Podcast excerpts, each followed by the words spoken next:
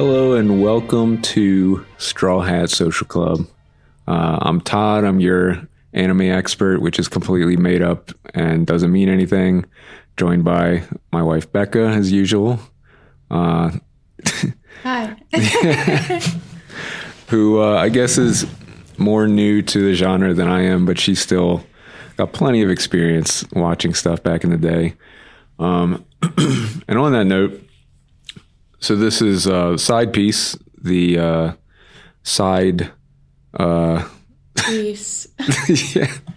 our, our, our kind of side podcast here where we talk about stuff that's not One Piece.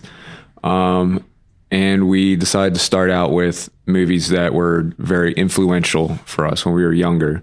Um, so this week we picked Spirited Away because I think... Well, why don't you why don't you explain, what is your history with Spirited Away? So I first saw Spirited Away in seventh grade, and it was because my teacher wanted us to learn about animation. Mm-hmm. So she chose that film, and I immediately fell in love with it. I am kind of jealous because, you know, you're a little bit younger than me, and you definitely had access to some pretty fantastic stuff. Um Well, I had fantastic art teachers. Yeah, that too. Like, they really cared about cultivating, like, an artistic experience. Yeah, I guess what I mean is, um, 'cause there's plenty of incredible animation from when I was a kid, but I think, I think especially with the Miyazaki movies and especially with Spirited Away, which we'll get to some of the, why this movie is so meaningful in America in a minute, but I think this is when anime started to be more recognized on like a mainstream level in America. It was definitely the beginning of it. The, oh, for sure. Um, and when I was in school, I know that anime was kind of looked down upon and uh, wasn't seen as like real art. Um, and I definitely think stuff like Spirited Away started to change that um, perception. So, uh, so for me, I guess... What I'll say as far as my history, it's a little interesting because it came out in two thousand one. So I was sixteen at the time. I saw it in theaters. And what I came off Wait, of... you got to see it in theaters? I did see oh, it in theaters. Oh, that's really cool. Yeah. See, I saw it in a small classroom on a well, tiny T V. Well, see, I was a little bit more of a weeb than you at the time.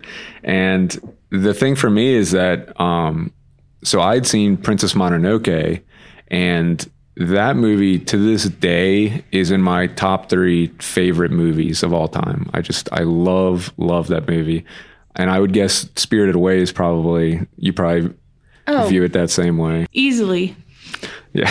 so, um, so the, the funny thing for me though, is going into this, you know, Princess Mononoke is this epic adventure movie, you know, with lots of action. You definitely see the appeal if you're a young man watching that. It's more geared toward that, I guess, um, if you want to put it that way. But Spirited Away, meanwhile, this movie was definitely tailored more toward um, young girls, um, which is another thing I want to get into once we get into the story. But for me, watching it the first time, coming off of Princess Mononoke, I actually remember when I saw it in theaters, I was pretty disappointed in it. Like really? I wasn't, yeah, I wasn't, wasn't super enough, into it. Is it because there wasn't enough action? No, I don't know. It's like, I don't want to say that because I, I feel like I appreciated a wide range of stuff, but it's just, it's a very different movie from Princess Mononoke. And I think leading into it, I was super, super hyped, you know, after that, like seeing the trailers and everything, I was so excited. And it was just, it's a very different movie with a very different mood. And I think maybe I just wasn't in the right space for that.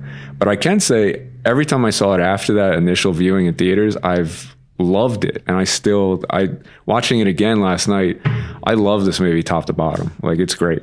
Oh, yeah, me too. And I think we're going to cover all the bases on why it's oh, yeah. so great. Yeah. Um, but I did want to say you, one of the big things about this, you know, going back to what I was saying about this being... When anime started really being more accepted in America on the mainstream, this was the first uh, anime movie to be nominated for and win an Academy Award. it won Best Animated Feature. And sh- so that should tell you a lot about how this movie was perceived in America. Um, and it was also, it was the highest grossing film in Japanese history. And really? Yes. And the only thing that beat it was the Demon Slayer movie, Mugen Train. Oh, yeah. Well, which, yeah, Demon Slayer was just such a, like, huge breakthrough hit in Japan. I, I, we can get into, hopefully, America. yeah, we, hopefully we can get into Demon Slayer one day, because I also love that a lot. Yeah. But it, it is funny that that's the one to beat it, because I, I can remember when Mugen Train came out, reading about like how massive it was in Japan and how it broke all these records. And so finding out that the record it broke was previously held by Spirited Away was kind of interesting. But yeah, so we'll we'll break this down. First, we're going to talk about the art and the animation. Then we're going to talk about the story. And then we're going to give some just overall thoughts. Um, so why don't we get to the art and animation? So when I was doing a little bit of research, um, something I discovered that I think you will think is really interesting, if you didn't know this already, is that Miyazaki, he doesn't write scripts for his movies. He actually just goes straight to storyboarding. I love that, honestly. Yeah. I, I really, as a as an artist who struggles when it comes to like scripting, yeah, I, I it actually makes more sense that it would be a storyboard first. Yeah, you film. can see for someone who's like, he's considered like an auteur, um, it does make sense that he would sit down and draw it out as his, his process. And what he said is that like he doesn't really even have a full story when he gets into it. He kind of, the story finds itself as he's doing the storyboarding, which is pretty brilliant. It shows how much of a genius that he is, which I don't need to say, because I think everyone kind of recognizes that at this point, you know, with his breadth of work. Um, but I did think Spirited Away, what's so interesting, this does seem to be kind of like a, um, it's like, it's kind of like the pinnacle of his career almost in some ways. Oh, be- most definitely. Because um, after Princess Mononoke, apparently he was actually thinking about retiring. Um And I guess we'll get into this when we talk about the story, why he decided to make this movie. But I will say, like, you can tell the the budget that went into this movie is so like astronomical, and it's it's a, it shows his success that he's gotten to this point where he can command this massive budget, this huge animation team, and the movie, movie just looks expensive. Well, yeah, they were doing things, at least I would like to think, in two thousand one that people weren't really doing in animation. Yeah, sure. And maybe not even today. Like, I think they're just starting to catch up today. Yeah, that is one thing that was really interesting is um, this movie, it uses three D animation alongside the two D, which is something that's always a little controversial because, you know, the three D stuff can wind up standing out and looking kind of cheap and weird compared to the two D. But with this, this had to be one of the early instances of them doing that, and they integrate it so well. Like, you can tell with somebody like Miyazaki behind it, he's not going to look at something that's halfway done and say that's good enough. Like, he pushed it and pushed it and pushed it until everything just blends seamlessly, and it looks incredible and has a very distinct uh, look to it that, like I said, looks very expensive. Well, going off more art style things, this film is what really introduced me to atmospheric perspective. Yeah. And the way that they use atmospheric perspective so beautifully in a way that you really, when people are painting landscapes, it's probably the most important thing to keep in mind. Mm-hmm. Yet you don't see it pushed so beautifully. It it definitely, it has a really striking look, 'cause it's it's very colorful, and it has this this kind of cozy atmosphere to it, which is one of the things that I wanted to hit on is like the the bathhouse itself. It makes me, I wish that I could go to that style of like Japanese bathhouse, because it just, there's something about how cozy it is, and there's people like running around, hustling, bustling. and they seem to be kind of all purpose. Like they, they feed you, they give you these, these baths and these, uh, you know, these hot tub soaks and everything. And, you know, obviously that's something we don't do in America, but this movie really captures, like I said, this, this coziness and this warmth. And I think that's one of the things when I first saw it, I love the time you spend in the bathhouse with all the characters and all the weird stuff going on. And I think it started to kind of lose me when they left the bathhouse. Um, and I, that's not a criticism. That's just what I remember from my first impressions, but we'll get to that with the story. So since we are talking about the bathhouse, mm-hmm. there's, since they were told that this was a bathhouse for spirits, they felt like they were going to have to make up this place that really captured that feel. Mm-hmm. And first of all, I think they did a really good job. Oh, yeah. But also they did that by just mixing different architecture together to like almost like Lego build this place. Yeah, it's interesting. For spirits.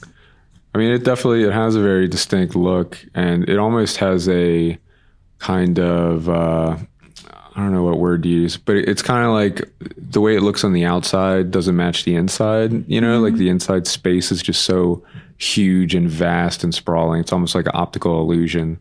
And it does feel like it just contains this magnitude of different spaces to accommodate like any guests. Yeah. And the whole area itself has its own personality because obviously by day it's just some an abandoned area. Yeah.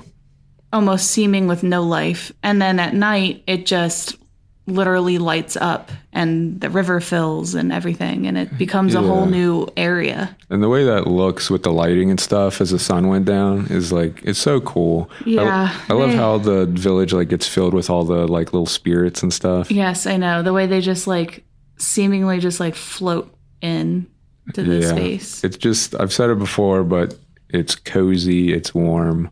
It it really captures that in a way that I don't think I've ever seen in any kind of animated feature. Um, and yeah, it's great. This film has probably always been like a comfort film for me too. Oh yeah, so, I can see that. Yeah, if I'm really not having it and it's just not a good day, I will just like put this on sometimes. Yeah. And like all the, the different characters, like all the different spirits and stuff have all these weird designs, like that big radish guy. And, yeah. And like, the, the huge ducks with leaf hats. Yeah, there's so many cool little things. And you know that they're super drawn from, you know, Japanese mythology and everything, which was another thing I was reading about that was funny. It, there were a lot of little anecdotes about how when they were making this, they would reference things and the... Because this was like toward the end of Miyazaki's career. Um, and they would reference stuff that the younger generations who were doing the animations and stuff, you know, the kind of up and coming people would just be lost by these references. And Miyazaki would be like, oh God, our culture is dying. Like what's happening? Um, but it is nice seeing that he was able to, to draw from so much from his history of, of making these animated features, and, He he definitely is very steeped in the culture over there, and he he puts that into all of his movies, and it it's part of what what gives them personality and makes them so striking and so interesting. Um, and of course, also the cool food, because I know Miyazaki movies have great looking food. Yeah, Studio Ghibli just knows what they're doing with food. Oh yeah, it's drawn in a way that I don't think anyone can really draw food. Yeah. I mean, things like the little hens that they bite into and the bones are sticking out and stuff. It's like everything just looks so delicious. It's great. But it, but the funny thing is, I I mentioned this last night. The flip side to that is this movie can be incredibly gross. Well, yeah. You know, I don't even know if I've totally thought about that, because yeah. even the gross stuff is drawn really beautifully. And yeah. the, like the goo is like, they, know, they just know yeah. how to like... follow organic forms correctly, and it doesn't even bother me.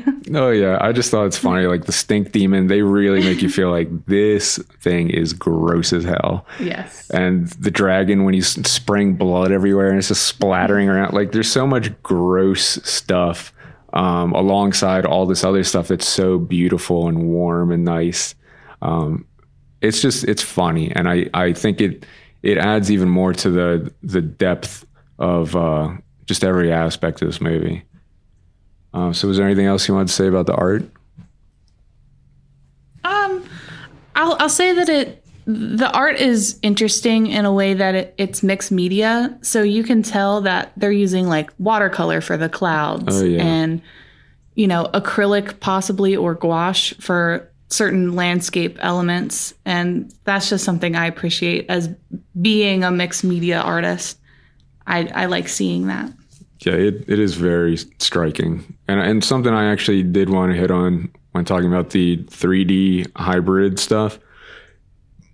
There there is like a depth to the characters. Like there's a part where the um what's her name? The the witch Yababa. Yababa. Where Yababa is like circling a character and talking to them, and you can just feel like the weight and the presence of this character that looks like such an awkward caricature, because she's basically just a giant head. Mm-hmm. But when you see it in that way, you can see like the the depth, and it feels um, like it's actually taking up space, um, you know, three D space in the room. And I thought that was really striking.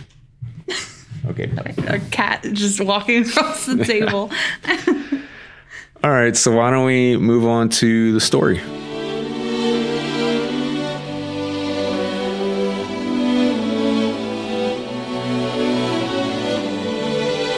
So I already mentioned um, that Miyazaki doesn't really write scripts. He kind of storyboards as he goes. And he was preparing to retire after Princess Mononoke. And apparently he had some kind of um, thing in his life. I think he met, like, it was a friend's ten-year-old daughter. And there was something that inspired him to make a movie that was geared specifically to young girls. Um Which I guess ties into why this might have been really influential for you, because you were like the appropriate age. You said you were like twelve. Yeah, I was either eleven or twelve. So yeah. Yeah, and maybe why me as a sixteen-year-old boy wasn't I wasn't quite feeling it at the time. You know. Yeah. Maybe I wasn't prepared for that, but I can definitely appreciate that now, and you, and it's something that, especially at the time, you just didn't see as much of. You know? Yeah, I mean, being a young girl in America, uh, you you usually see boys doing all of the heroic things. Yeah. On T V, of course. I will say in the nineties, that's where things started to really take a turn. Sure. It seemed like they they were trying to incorporate more strong female leads. Yeah, and it, I think it was it stood out to me that.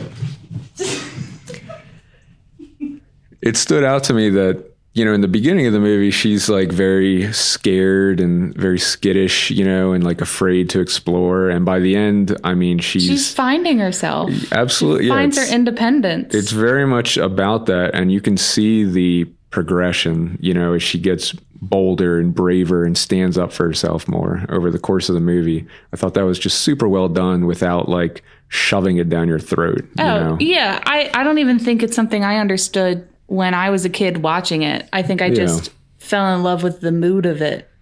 Yeah. And uh, I also, I thought it was interesting that, you know. He has the zoomies. Oh, what is he playing with in there? So an, another thing that was really interesting to me about this movie is um, Miyazaki, it seems that he he really cares deeply about the environment, and he has these themes in a lot of his movies that deal with, you know, the way humans are kind of destroying the planet. Um, you could see it, for me at least, the, the strongest one early on was Nausicaa, which was very much about that. And then, you know, he made Princess Mononoke because he felt like he didn't fully explore those themes in Nausicaa. So he made Princess Mononoke, which is very similar thematically, um, and it just allowed him to explore that stuff more. But even here in Spirited Away, you know, with the stink demon that wound up being like this river spirit that was full of all this trash. Um, and I read that he had an experience when he was younger where he helped to like clean out a river and pulled a bike out. Mm. So it, it seems like that was something he was aware of and was important to him from a pretty young age. And it, it finds its way into a lot of his movies. I'm sure it's present in more than just these two. Um, but uh, we'd probably notice that if we explored his catalog some more. Yeah, I think if like we seriously watched some of these Ghibli films, I mean, I've I think I've only really ever watched them just purely entertainment, not studying them. So that would be a different thing to maybe deep dive into. Yeah, I guess I should sum up the story real quick. We're kind of getting really far ahead of it. But the movie is, is basically about this young girl named Chihiro. Is that correct? Chihiro? Chihiro, yeah. Who uh, she's moving with her parents. Was it like her, her dad gets a new job or something? Is that Some, it? It's something like that. Like she's... Yeah, she doesn't seem happy about it. No, you can tell that she doesn't want to move. She, you know, is going to miss all her friends. Yeah. She has a gift from her classmates, I'm pretty sure, or uh, that's close right. friends. And it's a little bouquet of flowers with a card. Mm-hmm. And um, you see, I've seen almost... any artist that I follow has done some sort of rendition of that scene. I've done a rendition of that scene. Oh, yeah. I I think, even, and I wanted to talk about this more later, but just the composition and how every scene is handled like a painting, basically. Yeah. But, yeah. Yeah, but basically they wind up accidentally stumbling on this weird little abandoned town, which turns out to be like in the spirit realm. Like they go through a tunnel and discover it. And...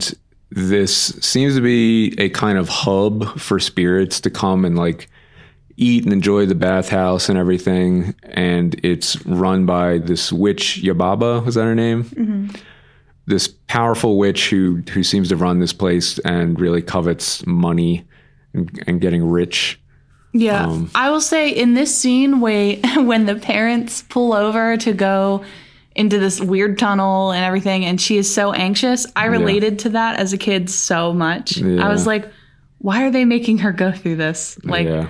she clearly doesn't want to do it. And as a kid, it like gave me anxiety. Like, oh, just stay in the car. I think that was the most striking thing, though, when you see where her character winds up. Like, seeing her in the beginning, how anxious and scared she is. Um, but by the end, she's ready to just run straight into danger. Mm-hmm. Um But one of the things in this bathhouse, it seems like there's some kind of, of magical contract that basically says, as long as you are working, you are kind of protected. So the early movie is all about her finding this out and trying to find a job so that she can exist here as a human without being targeted, I guess, by anyone. Um, so that's kind of the the gist of the movie is her...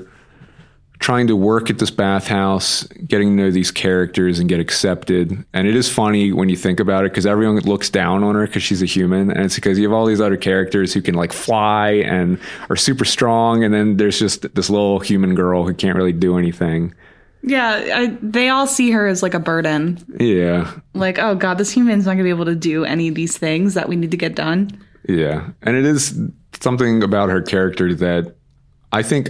I get very drawn to these kind of characters, which you're going to be able to see the relationship between this and like Luffy and One Piece. I like characters who are just so kind-hearted and genuine that maybe they're not the most capable, you know, they're not like super exceptional, um, but they win people over just by being themselves. That, and they also just look out for the other's best interest. Yeah, they're just endlessly kind, you know, and I think and selfless. Like Kamaji and Lin are very good examples of this. Of course, Haku, too. Yeah. Because Haku saves her.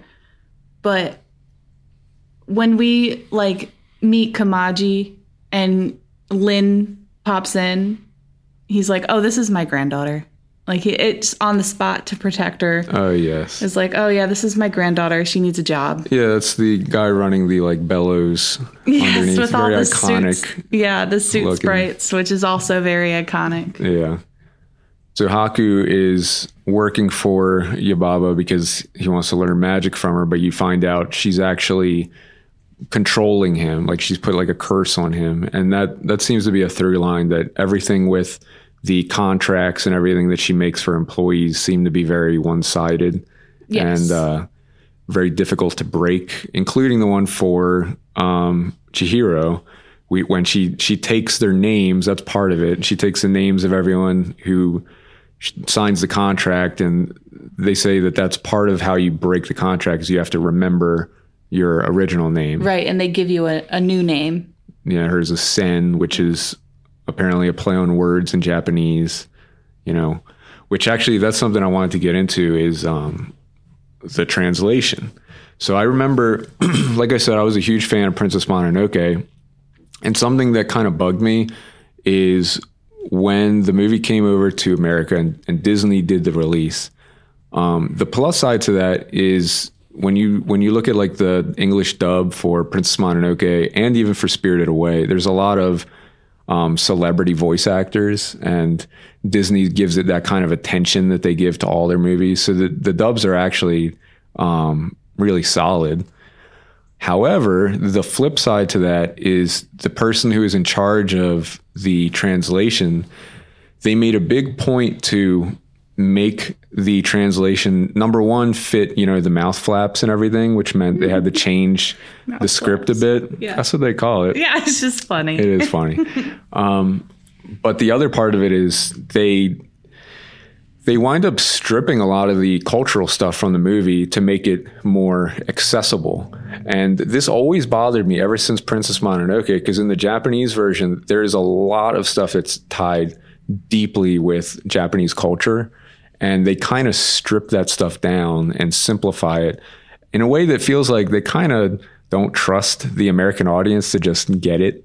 Because I remember there were certain things like the the demons in Princess Mononoke that like possessed the animal spirits. There was a specific term for them. And meanwhile, in the American dub, they're just like called demons. You know, it's like, and there, there's something about that that always bugged me that felt like it's when it's so steeped in, in the culture and the mythology and you strip that out, you're, you're taking something away from the movie. So it's like, I understand why they do it, but I've never actually, liked that. I don't understand why they do it. I think... More, I think they more wanna, people are smart enough to figure it out than yeah. I think they would like to lead on. No, I agree. But I think, especially back then, they were just trying to make it as accessible as possible. And I think there are a lot of people, especially like, listen, don't want to, don't take this the wrong way. But maybe some of the Disney audience, you know, in the mainstream, doesn't really care about that stuff are and would kind of get lost. Like, Disney adults? That's, we don't need to go there. We don't need to target anybody here. No, we love no, no, no. we love our Disney adults. Everybody love thing. what you love what you love. Yes. But I can I can kind of get it, but it, it still is it's unfortunate, and it means that as well done as the dubs are and as watchable as they are, I still think the Japanese version is going to be vastly superior, especially in this instance, just because you're you're missing something in that translation. Um, and yeah, and that that issue, it seems like they when they did the translation for Spirited Away, they approached it the same way. So the same thing happens. Uh, one of the things I did want to hit on that I saw, so you remember how she gets that little uh, uh, like medicine ball when mm-hmm. she saves that one river spirit. Yeah. Which, by the way, very cool scene with the stink demon rolls up and everyone's freaking out. And they send her in because she's this little human. They're like, ah, you can take care of it. Because it's like the ultimate dirty job, you know, yeah. to lead the stinky demon into well, the bath. Yeah, I think it's also about, you, it's a consistent theme in the movie that she is just nice to to everyone, basically. Oh, yeah. She gives everybody a fair chance. And I think in this scene in particular, it shows how being kind can pay off very greatly. Yeah, but she winds up leading it into the bath and and uh, manages to clean it and find, you know, the little handle sticking out, which looks like it's like stabbed with something until you realize it's a bicycle handle and it's full of all this trash. Yeah, she calls it a thorn. She's like, there's a thorn. Yeah. But, you know, she goes through all this and winds up cleansing it and, and saving this uh, this river spirit, which gets her all these accolades. Because after that, everyone's like, oh, like, I guess you're not so helpless after all. And that, that kind of helps her to prove herself in the bathhouse. Um, but what I was reading, you know, she gets this weird little green ball that's like medicine. So apparently that thing is called an emetic dumpling. I'm not sure if I'm pronouncing that right. Mm. But the idea of this thing is it's supposed to induce vomiting. So it's like if you eat poison or something. And that's why when whenever she gives it to people, they wind up vomiting out like this evil spirit energy. That's so interesting. I didn't know that. I, that's one of those cultural things that like the movie is chock full of, you know. Mm. Um, and in fact, one of the, I, this might have been one of the things that was mentioned that like the younger people working on it weren't familiar with. I know one of the ones that stood out to me is that uh, when they were animating Haku in his dragon form, he was using as a reference um, eels and the way they swim. Yeah. And what he said to them when he's getting attacked and like wriggling around, he specifically pointed to like at the fish market when they're um, killing the eels and the way they wriggle. And he said that his younger people were just like, what are you talking about? Like had no idea about that reference. And he was like, we're doomed. That's that's interesting. I had no idea that he used the eel as a re- reference, but yeah. That makes sense now for sure. Definitely. I mean, have you ever seen an eel in real life? Yeah. Yeah, they are. They look just like that. Just like that. Yeah. But uh, yeah, that was the first big scene. Then we have the the No-Face, which has always been like this iconic, really cool character. Um, and what I liked about it is this, it's this weird evil spirit that she lets in. And it seems to be like some kind of greed demon. Yeah. That, you know, gives you whatever you your well, heart desires. I like to say it's a fuckboy demon. Okay. Sure. Okay. I mean, if you think about it, she like refuses his advances and then goes insane. Yeah, I mean, and that's, starts eating people. Well, that's the interesting thing about it is that it seems like whenever he gives stuff to people and they take it, it like it gives him strength, mm-hmm. you know, and, and makes him bigger. But every time that he presents stuff to her, she's like, I don't need that. Like, yeah. I don't want that, you know? And he slowly gets more and more frustrated because he can't win her over with these gifts. And uh, and it shows the like... the ultimate way to beat a narcissist. Sure. that's, yeah, that's one way to look at it. Um, but it is interesting that the way she defeats it is through that kind heart that she has, that she has no interest in these kind of worldly things.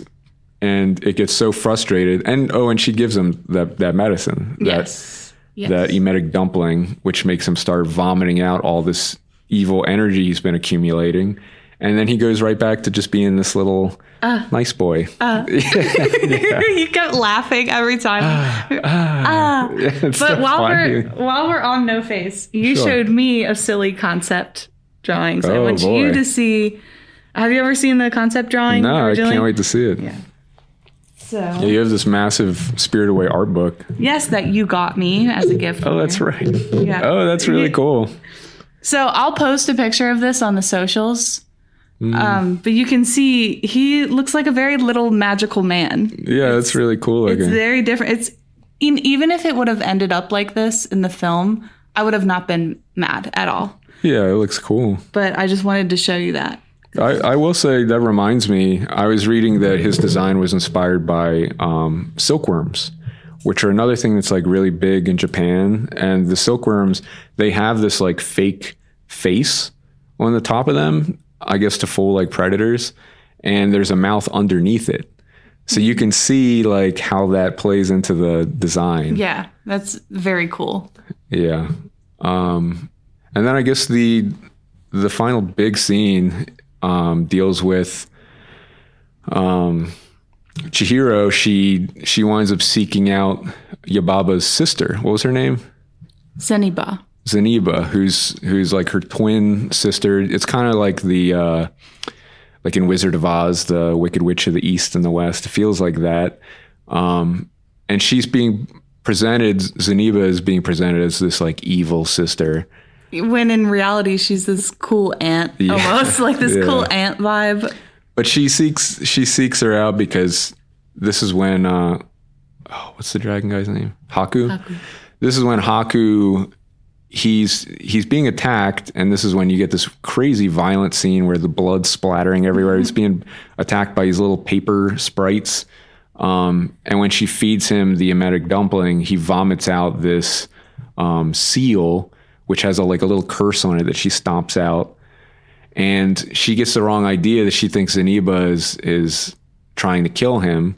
But when she goes out there, her whole reason for going out there is to try and like basically get her to like leave him alone, which again, like that's her selfless nature. I know. I mean, here she is. She's stuck in this world. She can't mm-hmm. find her parents. Well, I mean, she knows where they are, but they're pigs. Yeah. Um, and all she's really concerned about is now helping her new friend.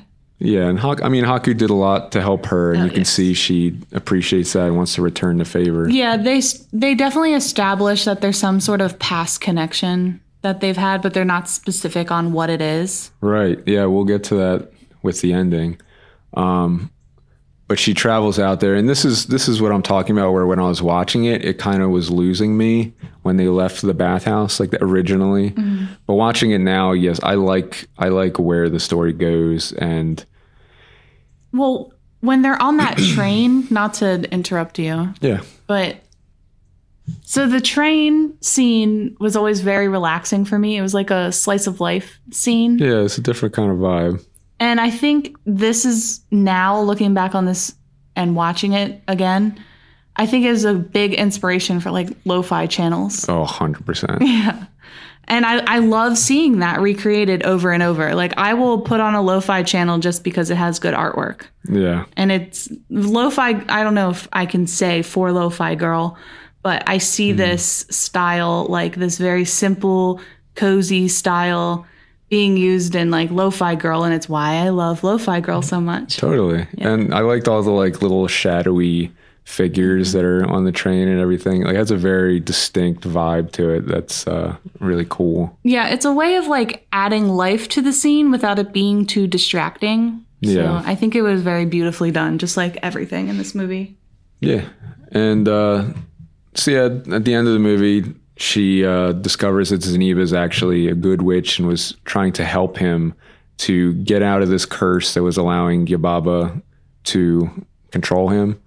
Um, and yeah, she, Chihiro tells her like what she found. She's like, I found this like little bug and oh, then yeah. I squished it. And she's like, you squished it? Yeah. And just busts out laughing. And yeah, I find that so silly. The nice aunt energy there, yeah. Nice eclectic, you know, or eccentric aunt energy. Um, but yeah. And at the end of the movie, she She f- discovers Haku's real name, which helps him to free himself from her magic. Right, because she was drowning in a river when she was a child, and right, and he was the river that like flowed the water to save her, and that's yes. how she remembered her connection.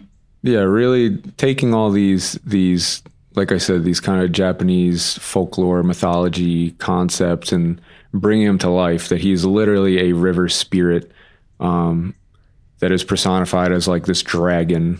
Yeah. And also I know that like, and this was something I started thinking in the beginning of the film, because you were like, oh, did you have a crush on Haku oh, when you were a little girl? Um, I and I responded like, well, no, I always viewed them as platonic friends. Yeah. And I think this is a point in the movie where I'm not sure what the original intention is, is if it is to be like soulmate romantic love or a platonic love, because yeah. you hear like Kamaji sees them in the um in that herb house where he works, and he tells Lin, oh, it's love. They're in love. And yeah. I think that's still, I don't, he probably doesn't say they're in love. He says it's love. Yeah. And it can I th- go either way. I, think. I, I really think it could go either way, and either way doesn't upset me. But I no. do, I do like to view it as like a deep platonic love for a friend. Well, I like that it it can go either way. I think yeah. it's like it's very innocent, very heartfelt, and it's in keeping with, you know, that age, because at that age you might not fully understand the difference between one and the other. Um, so I thought that was definitely really nicely handled. Um, And I guess the movie ends with uh, um, Chihiro breaking her spell, her her contract herself, because she's able to remember her name from that card that her classmates gave her. And the final test is that you know, her parents, um, who greedily just dug into that Miyazaki food. Which, if I can just stop on this for a second. Yeah. The anxiety I felt for Chihiro, like, when her parents were, like, eating that food. Yeah. When I was a kid, I was like, oh, my God, they can't do that. That's, you. It, like, it made yeah. me feel, like, so anxious. Like, oh, God, you're just standing there and they're eating all this food. Yeah. But she, uh, yeah, they get turned into pigs because they're eating all this, this food that they weren't supposed to, which which is so silly and so scary. Also, can't blame them because that food looked good as hell. I mean, it does. Yeah. The food does look good. Um, but basically, um, the witch, she brings the the pigs out and says that she has to identify which ones are her parents, and they all look identical. And it's meant to be a kind of gotcha because she says you only have one chance. And if you get it wrong, that's that. But she's able to see through it and say that, well, none of these are my parents. And that causes her contract to burn up and freeze her. And everybody celebrates. Yeah, everybody hey, cheers. Everyone's happy for her because she's won everybody over at that point. Yeah. She's not just a stupid little human. um. So, yeah, movie definitely holds up. I think everything from the animation, the story, It all, it all holds up really well, in my opinion. I think the animation itself still looks... It's timeless. It looks so beautiful, and it still looks ahead of its time. And it's yeah. been over twenty years. Yeah, two thousand one. That's crazy. Um, and I think a lot of it does come back to what I was saying. I've always felt like... So something I know I say to you a lot is a quote that's from Ira Glass at This American Life. Um, which I just realized recently because I'd been saying this quote for a long time without remembering it. But it's the idea that if you have good tastes, it's normal for you to feel disappointed by something that you create. Um, it shows that, you know, if you if you aren't satisfied with something that you've created, it's because you have good taste and you know that what you what you want the final product to look like is so much better than this, and it can inspire you to just keep hammering at it, make it better. Obviously, that's not the quote. I can't remember the exact quote, mm-hmm. but that's the idea. And I feel like Miyazaki is the type of person that he's going to look at everything from this perspective where he has very high expectations, very good tastes, obviously, and he's not going to let something go if it's not fully meeting um, his expectations. And so like the im- implementation of the three D art alongside the two D is an example that he just kept working at it until it all mixed together and looked seamless. And that's part of why it holds up. Because a lot of times nowadays you see movies that try to mess with three D animation and, and hybrid stuff, and it looks kind of cheap. It you looks know. obvious. I think that's yeah. the issue is that when you're using a tool and the tool is obviously seen, it kind of takes away from it. Yeah. And even some of the better stuff like Chainsaw Man, I actually, I like the style of the Chainsaw Man anime. I do too. But yeah. even that, I think it's just, it's not one hundred percent there. It's you not know? Studio Ghibli level. It's yeah. good, but it's not Studio Ghibli level. Yes. But it shows, you know, if back in two thousand one, he was able to blend it so seamlessly. I think it really is a testament, like I said, to the taste. To, yeah. yeah, to taste, to Miyazaki and his eye for this stuff and his unwillingness to just accept like, all right, it's good enough. We're, we're almost there. Like he really hammered it until it was one hundred percent Studio Ghibli quality. And that attention, it just shows in every aspect of this movie. Yeah, I I don't think I can go like a week on the internet without seeing like a Studio Ghibli GIF somewhere, yeah. using it for something because it's just so iconic. Yeah.